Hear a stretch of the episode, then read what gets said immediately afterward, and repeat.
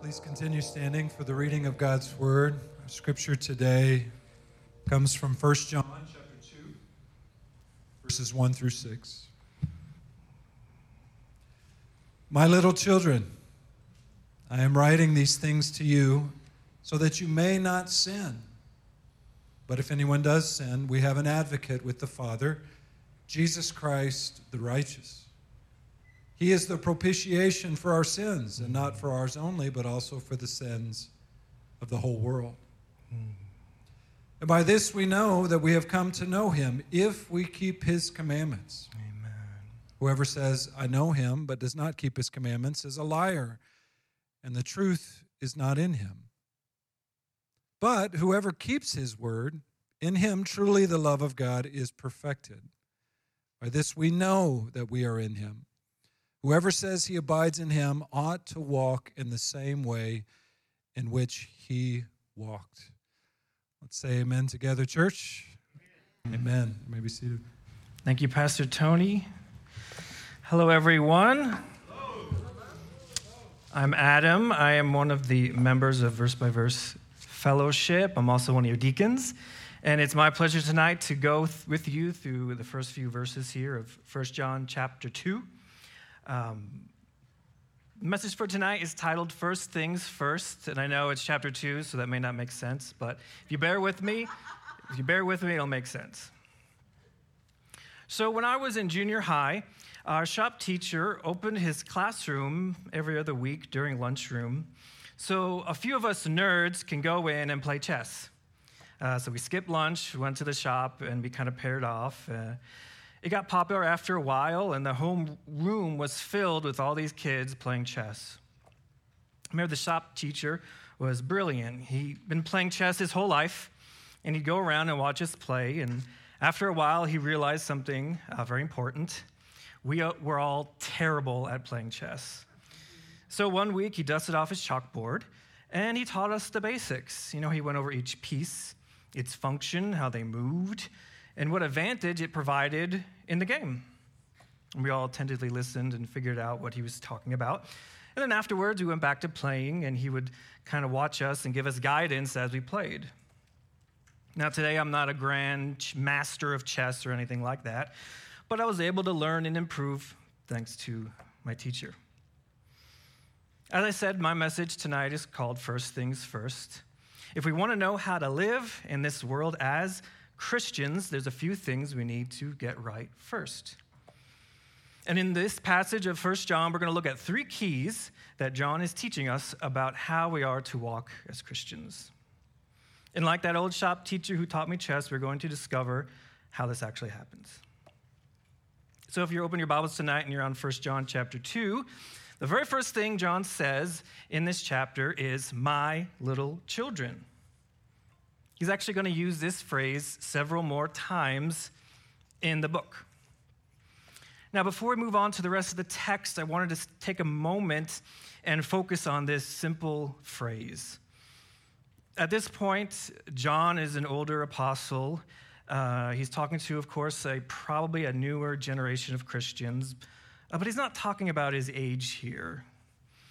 Uh, after all, he's probably writing to mostly adults. Um, what he's doing, of course, is he's setting the tone uh, and revealing to his audience the kind of heart he has towards them.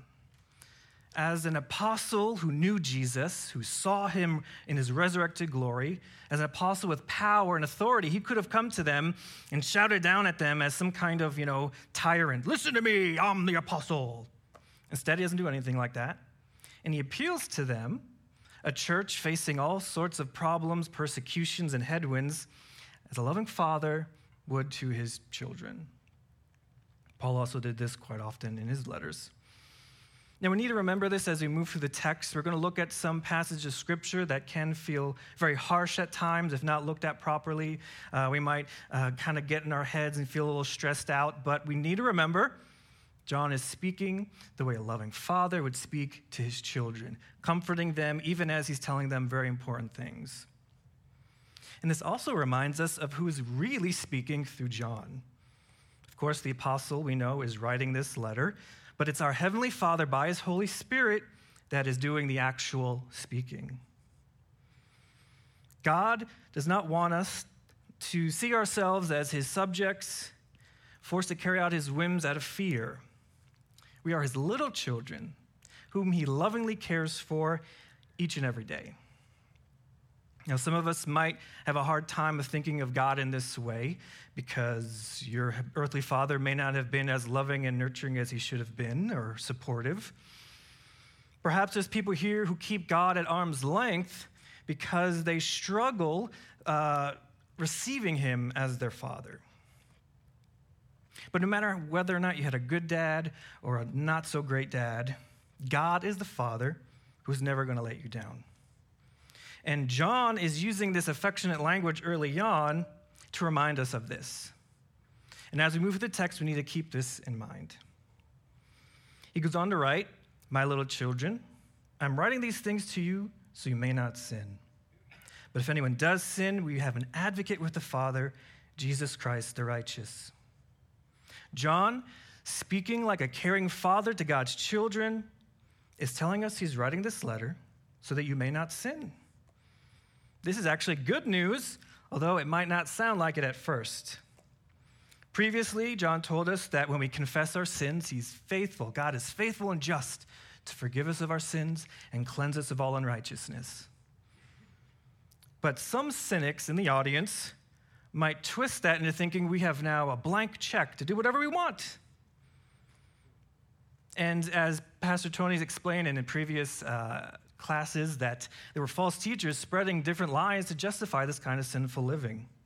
So John puts to bed that false view right away, verse 1, chapter 2, saying the goal of his letter is to encourage us, followers of Christ, not to sin. Now, I know I don't have to agonize over this point, but it's worth settling this question right now. If God is forgiving us no matter what we do, then why is the Bible telling us to abstain from sin? Well, even for a Christian, we need to remember the wages of sin are death. Sin destroys everything it touches.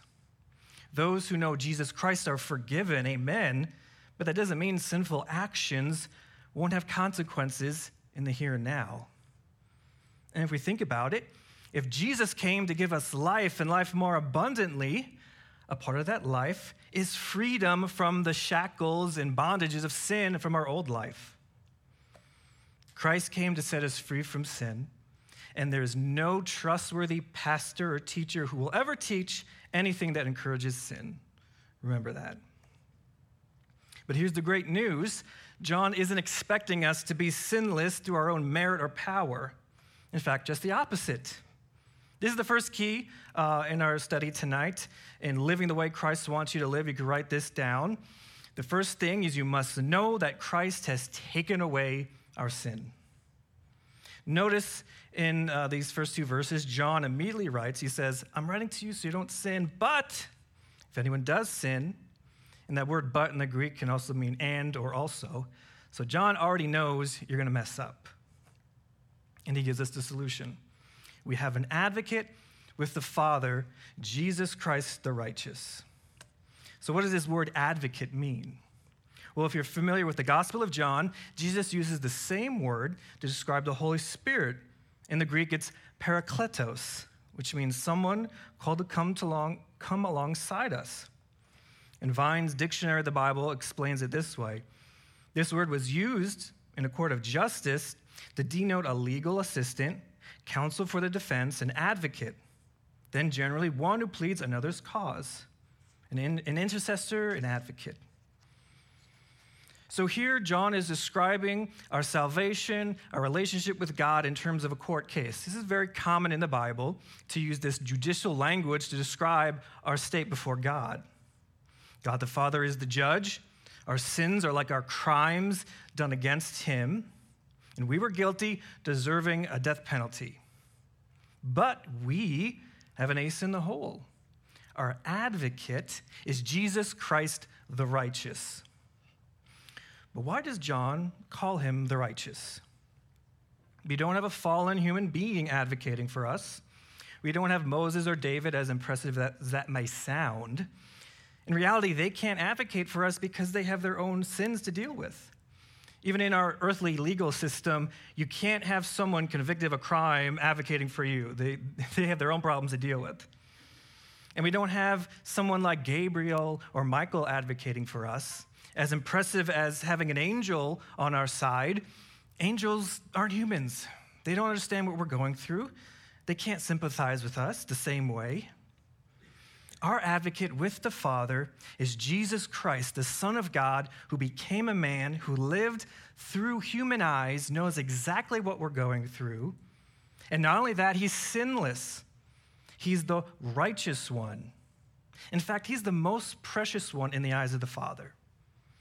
Because when you need help the most, you want the very best. So, this year for our taxes, my wife and I decided to hire a CPA. Before I was married, I used to file my taxes online because I thought it was so smart I could figure it out myself. Yeah, big, big surprise, it didn't go well. And one year, for after we got married, we went to one of these chain places where they, you know, advertise to do your taxes. And I assumed they would know what they're doing and find us the deductions. Unfortunately, there was just a person a, by a computer just clicking through a prompt and didn't really help us. So finally, we said, let's just pay someone who knows what they're doing to help us out. And so I, we found this person. He was really good, really expensive. But when tax day came, we learned the good news. Not only did we not owe anything, we were making overpayments all this time. And he applied those overpayments so that we get to pay less. Hallelujah. Because it pays to have the very best working on your behalf. And in a situation that's far more important than taxes, we don't have an angel or prophet interceding for us. A good man didn't die on the cross, but a perfect man, the righteous one, Jesus, the Holy One of God. No one else could do better. And because we have the righteous one as our advocate, John says this about Jesus He is the propitiation for our sins not only for ours, but also for the sins of the whole world. All right, sounds good. But what does propitiation mean? Well, it's not a word we use all the time, uh, but it's worth describing. It was more common during the times of kings and emperors. Uh, justice back then was meted out by a king. He established the laws, and when you broke a law, it was essentially you were violating the authority of the king. You know, kings had a responsibility to oversee their kingdom and protect the people, which is why they passed laws, at least good kings. So when you broke a law, it was like you were offending the king himself. So you were brought before the king or one of his officers, and you had to appease his anger. It wasn't just like you broke the law and there's a judge there just smacks his gavel. You offended a person, and you had to do something so that he was no longer angry with you. Now, some kings may have wanted you to grovel at their feet. Oh, please, please, please, please, please. And then they felt satisfied.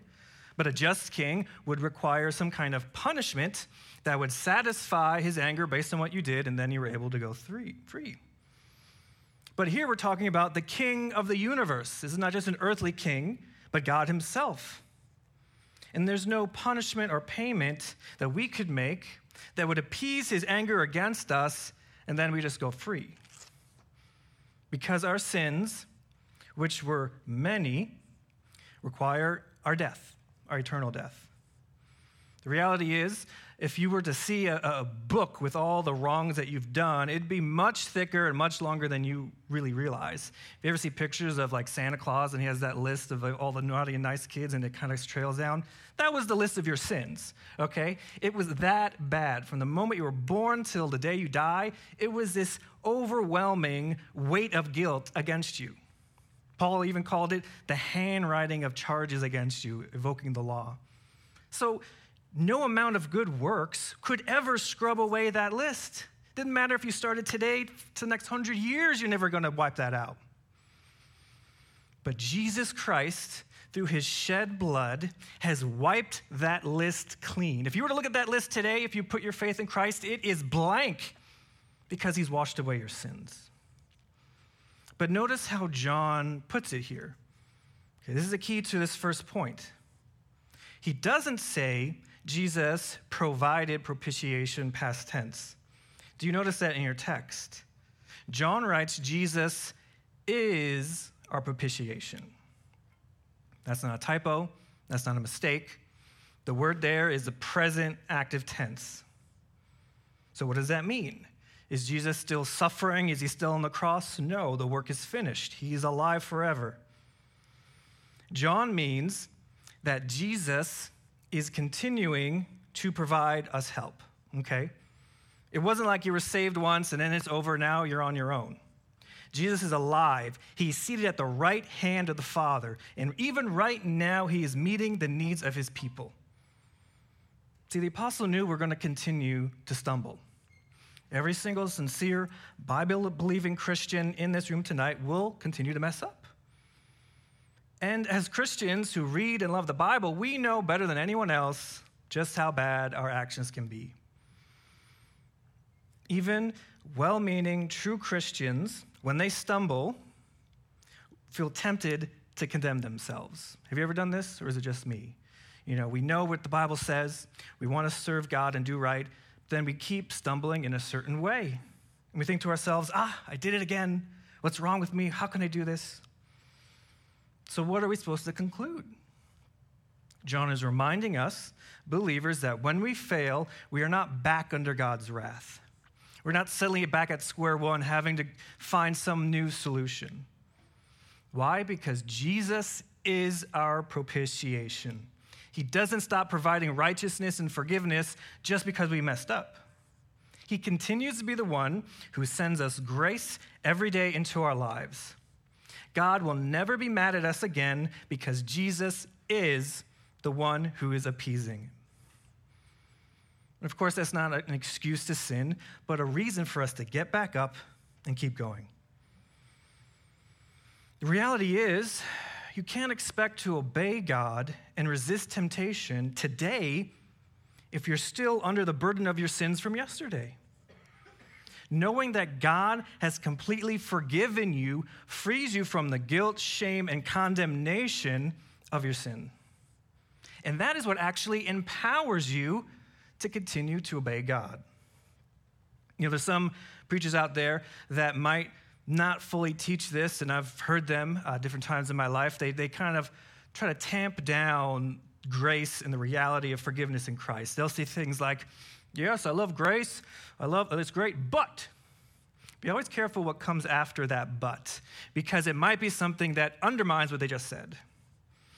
And some people teach this because they're afraid that if they truly taught grace as the Bible teaches it, then everyone will just run out and send up a storm. The reality is, grace is needed for you to overcome temptation. How else are you to obey God today if you fear his wrath if you've messed up? Well, some of you know that I had the joy of becoming a father this year. And uh, our little Phoebe is only three months old. She just started flipping over for the first time.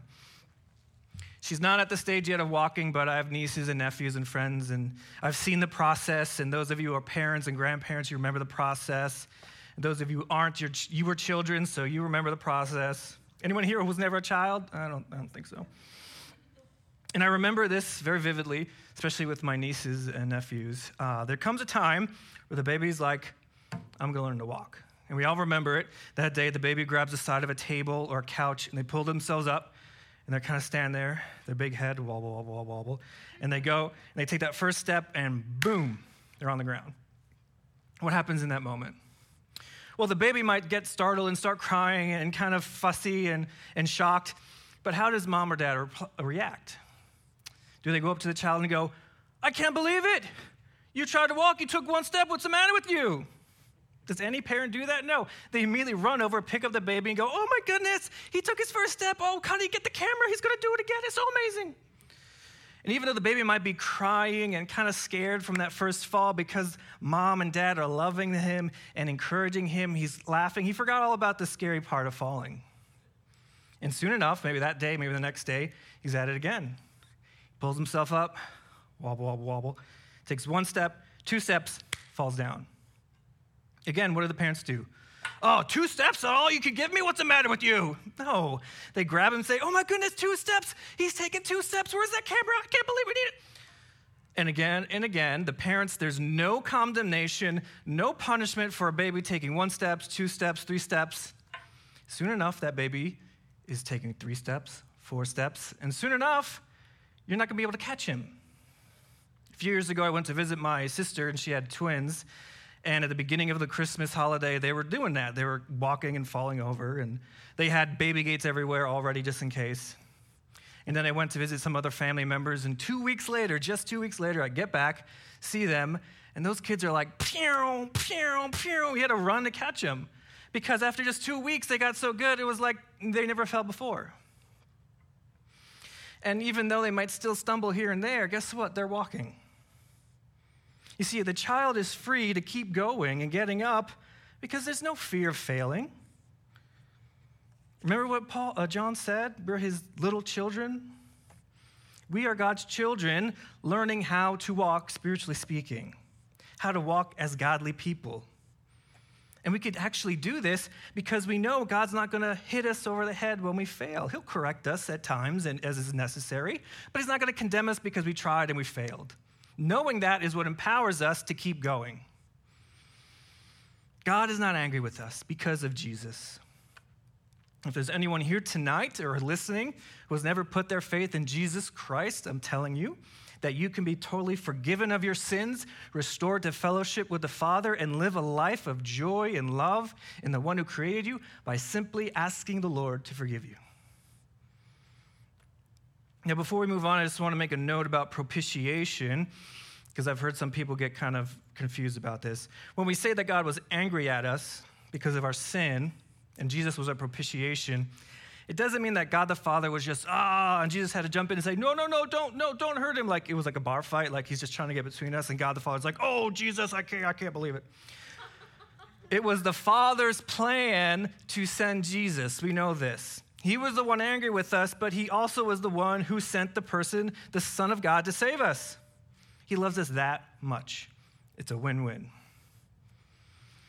Okay, so what did we just learn? The first thing in living the way Christ wants us to live is to know that Jesus takes away our sins. And only after we realize we are totally forgiven can we move on to verses 3 and 4 of 1 John chapter 2. They go like this. By this we know that we have come to know him if we keep his commandments. Whoever says, I know him, but does not keep his commandments is a liar, and the truth is not in him. So, the second thing we must know about living as Christ wants us to live, point number two, we keep the teachings Jesus gave to us. Now, I'll explain why that's the point that I'm making with these verses. Some might read this passage and get the wrong impression. They might think or even say, based on what John just wrote, you're not a Christian unless you keep all the commandments of the Bible. No, you are a Christian because Jesus died for you and rose again. This wasn't from you, it is the gift of God. We don't jettison that truth for any reason. John is not saying you are not a Christian unless you do this, that, or the other thing. John isn't saying that unless you obey the Bible perfectly, you're a liar because he just wrote that when we sin, Jesus is our advocate, he's our propitiation. The reason the Father has accepted us as his children. When we screw up, we are still forgiven. We get back up in repentance and confession, and we keep on the path of faith. So, what does John mean when he says we must keep his, meaning Christ's commandments? Does he imply obedience? Well, of course. But how do we, as Bible believing, born again, new covenant believers, obey Christ? Or put another way, what comes first? How does a Christian learn to obey, to do good, to follow the commandments of Christ? We are taught by the Lord Himself. Jesus said this in Matthew 11, 28, verses 30. We don't have a slide, but you can write it down. Matthew 11, 28, verses, through, verses 28 through 30. Jesus says, Come to me, all who labor and are heavy laden, and I will give you rest. Take my yoke upon you and learn from me, for I am gentle and lowly in heart, and you will find rest for your souls. For my yoke is easy and my burden is light. Remember that? It's a very famous passage from Christ. He says, Learn from me, and you will find rest. And John goes on to write in 1 John 5, verse 3, a little preview, that Jesus' commandments are not burdensome. So, people who make, and I'm just going to say this, you could disagree with me uh, in, the, in the questions later, but people who make God, a following God, an agonizing labor, something that is frustrating and painful, don't know who Jesus is. Of course, there's going to be times of sacrifice. Sacrifice is a part of the Christian life. But Jesus just told us his burden is light. And those who know Jesus, this is so amazing. Those in here who know Christ and have been walking with him for years know that making a sacrifice for him is small in light of what they have received from him. So long before you ask yourself, what am I supposed to do for God? Which is a good question to ask. You need to learn from him. You need to learn from Jesus. This, I believe, is, is the thrust of John's uh, passage here. As we've learned, he's writing at a time when false teachers are spreading all kinds of lies about who Jesus was and what it means to be a Christian which is not unlike the world today. The lies are slightly different, but the goal is the same to deny Christ, to deny the Word of God, and to steer people away from the truth. But if you want to be fruitful, if you want to grow in faith, if you want to serve the Lord, then you must hold fast to the true teachings that God, through Christ, have given us, and not be led astray by any false doctrine. As I said, first things first you cannot be fruitful in God in your own power or effort. You need God's life flowing through you. You need His peace, His direction, His clarity, His joy. And these are things God is glad to give us. Do you know what, how Paul described the kingdom of God? The kingdom of God is quite a topic that you could spend a lot of time teaching on and studying. But Paul called it in Romans 14 righteousness, peace, and joy in the Holy Spirit. Sounds pretty good, right? The liars that John is talking about in this passage are people who say they follow Christ but are not believing Christ's word. We know this is the case because John says the truth is not in them. So we, we surmise from that that they're liars because they don't believe or know the truth. So we could interpret that as meaning keeping Christ's commandments requires that the truth be in us.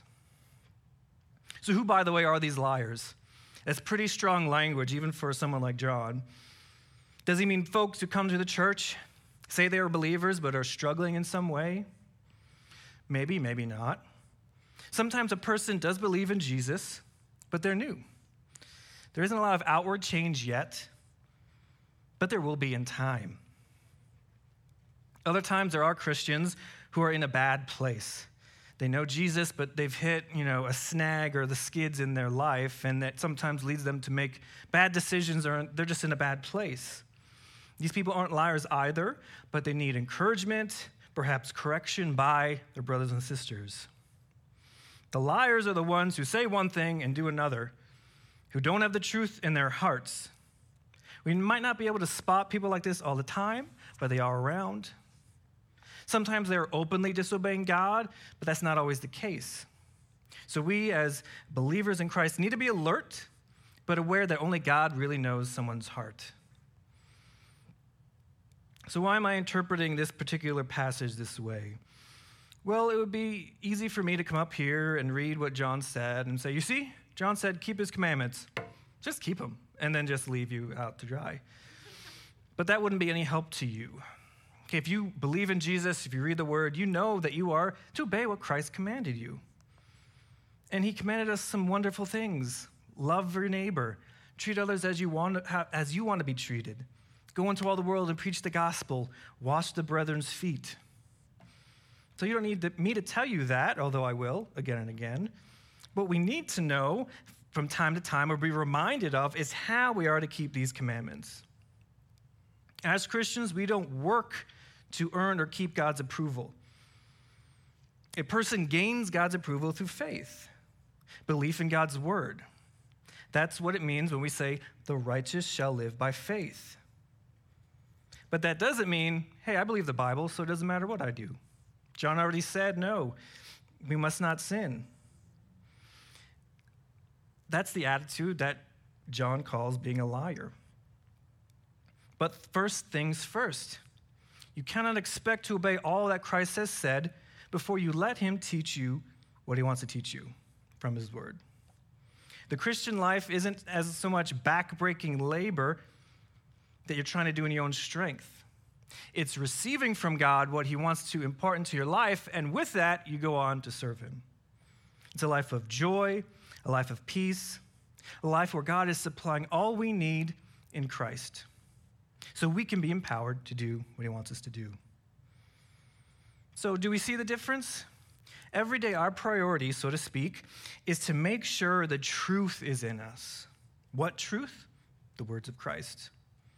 Our goal when we study scripture, when we pray, when we worship, when we're in our quiet time and so forth, is to receive from Jesus, to learn from him, to see him in all his splendor and glory. And that is what will enable us to keep his commandments. And in reality, that is the commandment he gives us. Jesus says it this way in John 15, verses 7 and 8 If you abide in me, and my words abide in you, ask whatever you wish, and it'll be done for you. By this my Father is glorified that you bear much fruit and prove to be my disciples. You see that? If we want to bear much fruit, we must let his word abide in our hearts. Now, there might be some of you thinking here, Adam, that's too simple. There has to be something else that I must do. Well, truth is, there's a lot for God, from God for you to do. It's not open. but we don't get the cart before the horse. God's, God does not expect you to serve Him in your own power. You cannot expect to obey the Bible in your own earthly strength or willpower. It's Jesus' words that are spirit and that are life. He's the one who gives us life every day so we could walk the way He wants. And that brings us to our final passage for tonight and our final point. After urging to, us to keep Christ's commandments, John expounds on this more in the next two verses. So far, we learned two keys to living the way Christ wants us to live. First, we must know that Jesus takes away our sins. Second, we must keep the teachings he gave to us. And then John elaborates even more in the next passage, verses 5 and 6. But whoever keeps his word, in him truly the love of God is perfected. By this we may know that we are in him.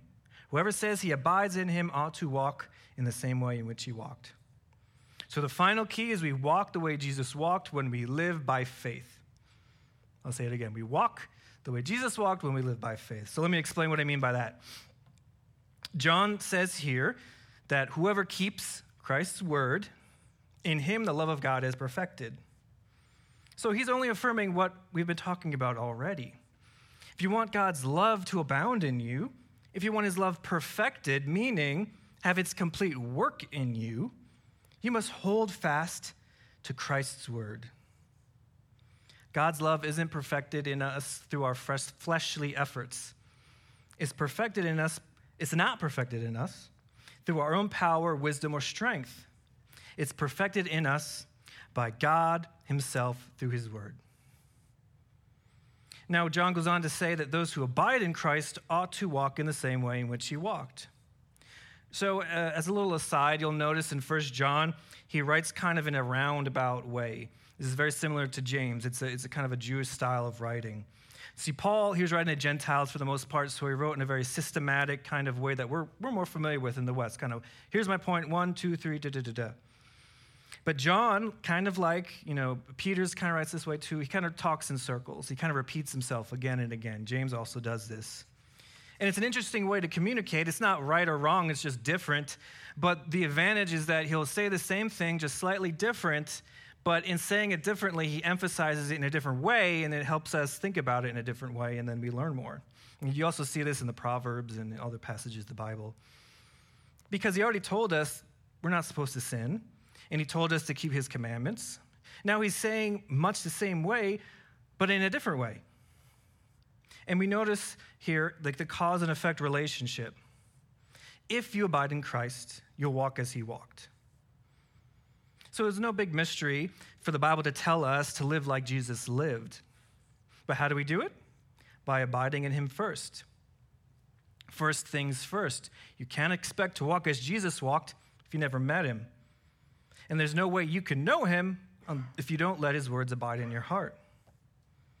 Well, that's all well and good, but specifically, how did Jesus walk? What does that actually look like? Well, when I was a kid, some of you probably remember this, there was a trend that swept through the Christian world. People, especially teenagers, wore these bracelets with the words WWJD. Does anyone remember that? Okay, the, the letters stood for What Would Jesus Do? This is a trend that it was everywhere, and it was inspired by the very passage we're reading tonight.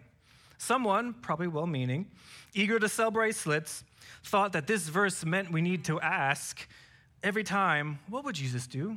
And it was a way to try to, you know, educate teenagers before they did something bad. Would Jesus smoke that cigarette? Would Jesus drink that beer?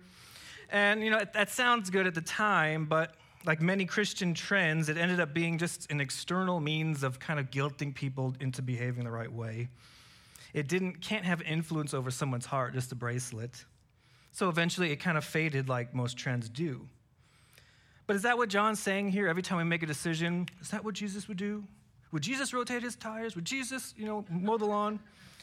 Uh, no, not exactly. He would have said that if that's what he meant. He said we need to walk in the way that Jesus walked. So, how did Jesus walk? You might say to yourself, well, he didn't sin. It's about not sinning. Of course, it's a part of it. But how did Jesus do that? How do we avoid sin? And more than that, how are we supposed to conduct our lives day by day as a Christian the way Jesus did? It's a big question and it's worth asking. But what did Jesus himself say? In John 5, verses 19 and 21, Jesus says something very, very interesting. Truly, truly, I say to you, the Son can do nothing of his own accord, but only what he sees the Father doing. For whatever the Father does, that the Son does likewise. For the Father loves the Son and shows him all that he is doing. And greater works than these he will show him, so that you may marvel. For as the Father raised the dead and gives them life, so also the Son gives life to whom he will. This is a fascinating passage about uh, Jesus and the life of Christ. There are books about that study Christology and how Jesus lived and his nature of God and man and his atonement. Uh, but I don't know how many people kind of analyze this passage. It's so fascinating because Jesus is basically saying he didn't presume to do anything himself. He says, I do nothing of my own accord, essentially. Instead, he actually did what the Father was showing him to do. I mean, I don't even know what that looks like. I mean, we know Jesus would often get up early in the morning to pray, and he had the Holy Spirit upon him, guiding him. But did he, did he really have like visions of the Father showing him something? I don't know. But he's telling us that he never assumed. He never did things in his own logic, even though this is Jesus we're talking about, the Son of God, the Messiah, God as man he didn't take it upon himself to make decisions. Instead, he looked to the Father who directed him. What does that look like for us? We're not going to have visions every day of God saying, Go brush your teeth, Adam. You don't need to do that, and that's not really helpful. I think this is meaning that we walk by faith, not by sight. See, faith isn't simply a bunch of facts in your head about God. Now we know this. Faith means dependence on God, dependence on Christ. Faith means we are not relying on our own merit, talent, ability, or strength to get us through the day. See, that's what the world does. They rely on all those things, whether they're talented or good looking or tall or smart or have a degree, to get them through the day. But it doesn't even work. Otherwise, there'd be no such thing as happy hour. You know, sometimes happy hour is good because you go to a restaurant and you get like half price fajitas, and it's like, yeah, fajitas. But in the most of the world, happy hour at five o'clock, they punch out and they go just destroy the rest of their evening with alcohol. Because no matter how much merit or strength or ability they have, they just can't even make it through one day. And they have to go drown their sorrows and fears and anxieties with a drug.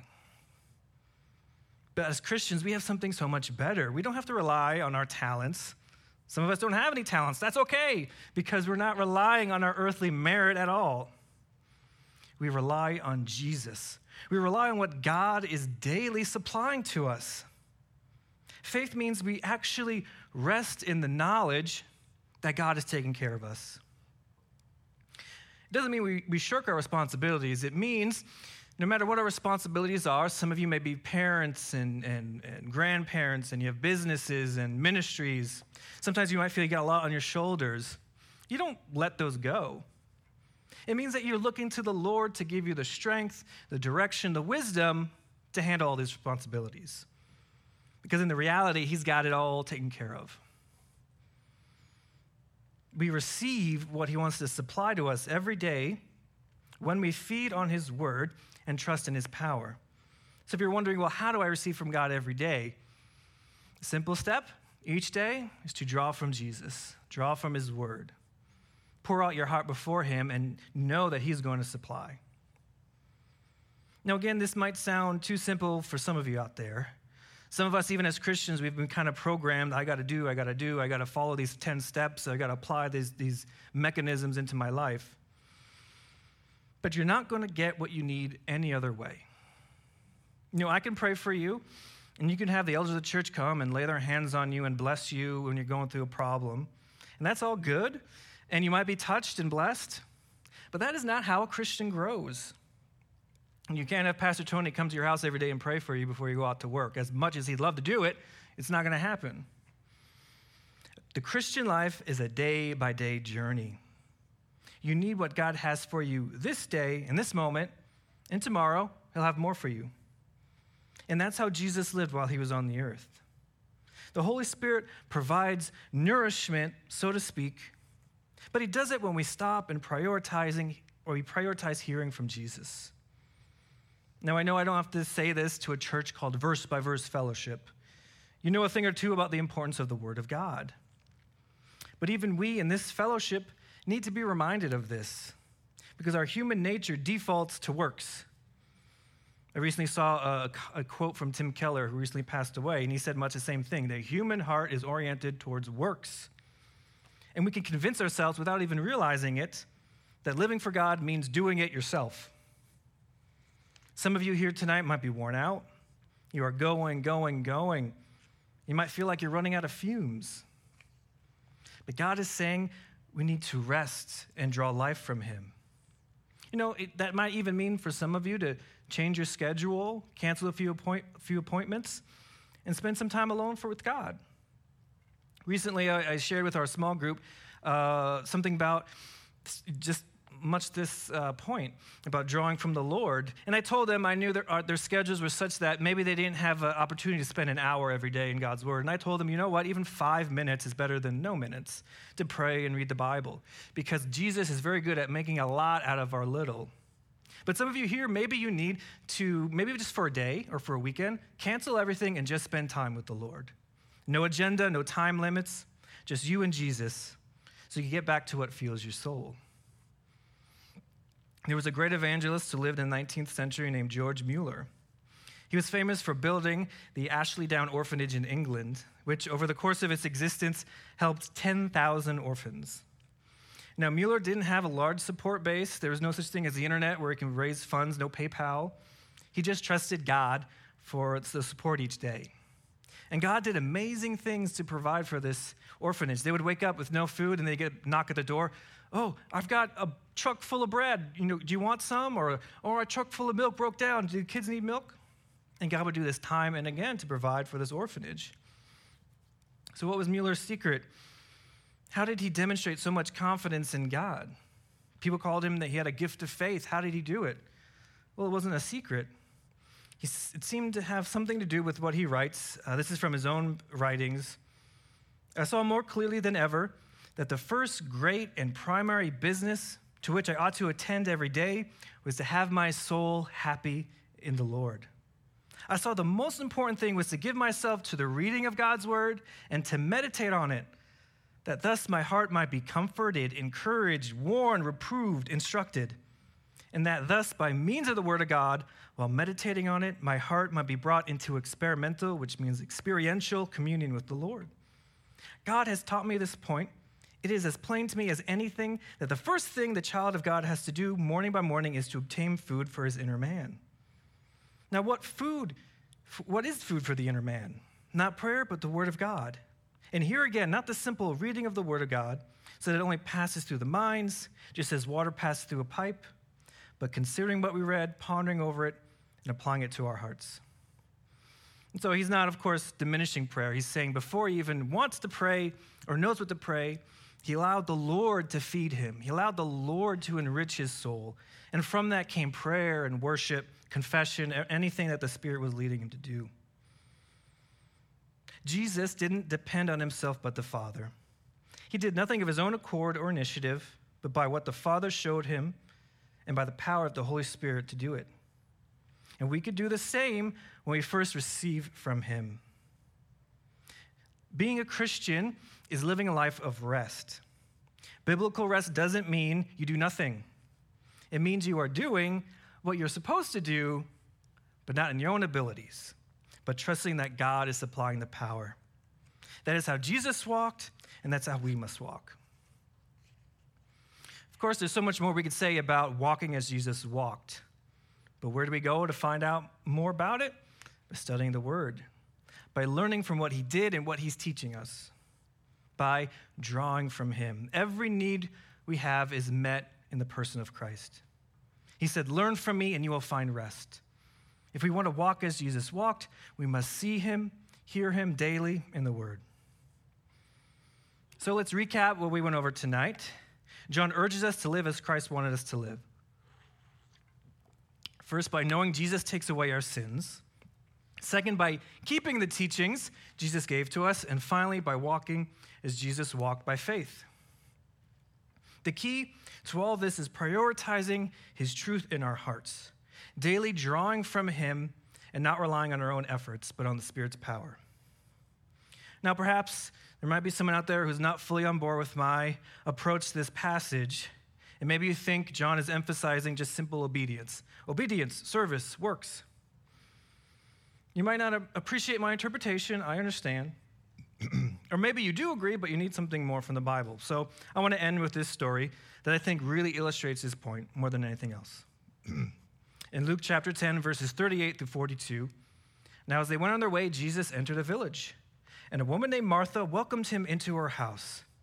And she had a sister called Mary who sat at the Lord's feet and listened to his teaching. But Martha was distracted with much serving, and she went up to him and said, Lord, do you not care that my sister has left me to serve alone? Tell her to come and help me. But the Lord answered her, Martha, Martha, you are anxious and troubled about many things, but one thing is necessary. Mary has chosen the good portion, which will not be taken away from her. so Mary and Martha were both believers in Jesus. But when Martha invited him into her home, she assumed he expected her to serve him and she was rushing around trying to get the food and the drinks and everything else that she thought Jesus was expecting from her. But let's be honest, why did Jesus go there in the first place? To be fed? This is the man who turned water into wine, who provided food for thousands of people with just a few loaves. Jesus wasn't concerned with getting a meal from Martha. He went to that house so Martha and Mary and everyone else there could feed from him. Now, it wasn't a sin that Martha wanted to serve the Lord, but she wasn't getting first things first. Mary understood that Jesus wanted to feed them first. Like I said, first things first. We can daily meditate on the reality that Jesus has taken away all our sins. There's no more anger bound up in God's heart against us because Jesus Christ took that punishment for us. We can keep the Lord's commandments by first holding the truth He's put into our hearts. Every day, we have such a great a privilege to go to the Lord and learn from Him. No one else in the world has that privilege. They have YouTube and TikTok. Whoa, that's great. We have the Lord Jesus Christ right here in our midst as we read His Word. And we can walk as He walked by faith when we draw from the grace that the Lord is supplying to us so that we could restfully depend on our Heavenly Father. And through this, through the encouragement of God's word, God's going to protect us from the lies of this world. Let's pray. Dear Heavenly Father, we thank you for an opportunity to learn from you, to explore your word. I pray that your word will dwell richly in our hearts, that we will learn by your Spirit by your wonderful abiding grace and presence to follow your commandments, to know just all the wonderful things you have for us. I pray for our church body as they go from here that they will uh, just be filled with all the grace and goodness that you have for them throughout the coming week. Keep us preserve us, protect us until we meet once again. In Jesus' name, amen.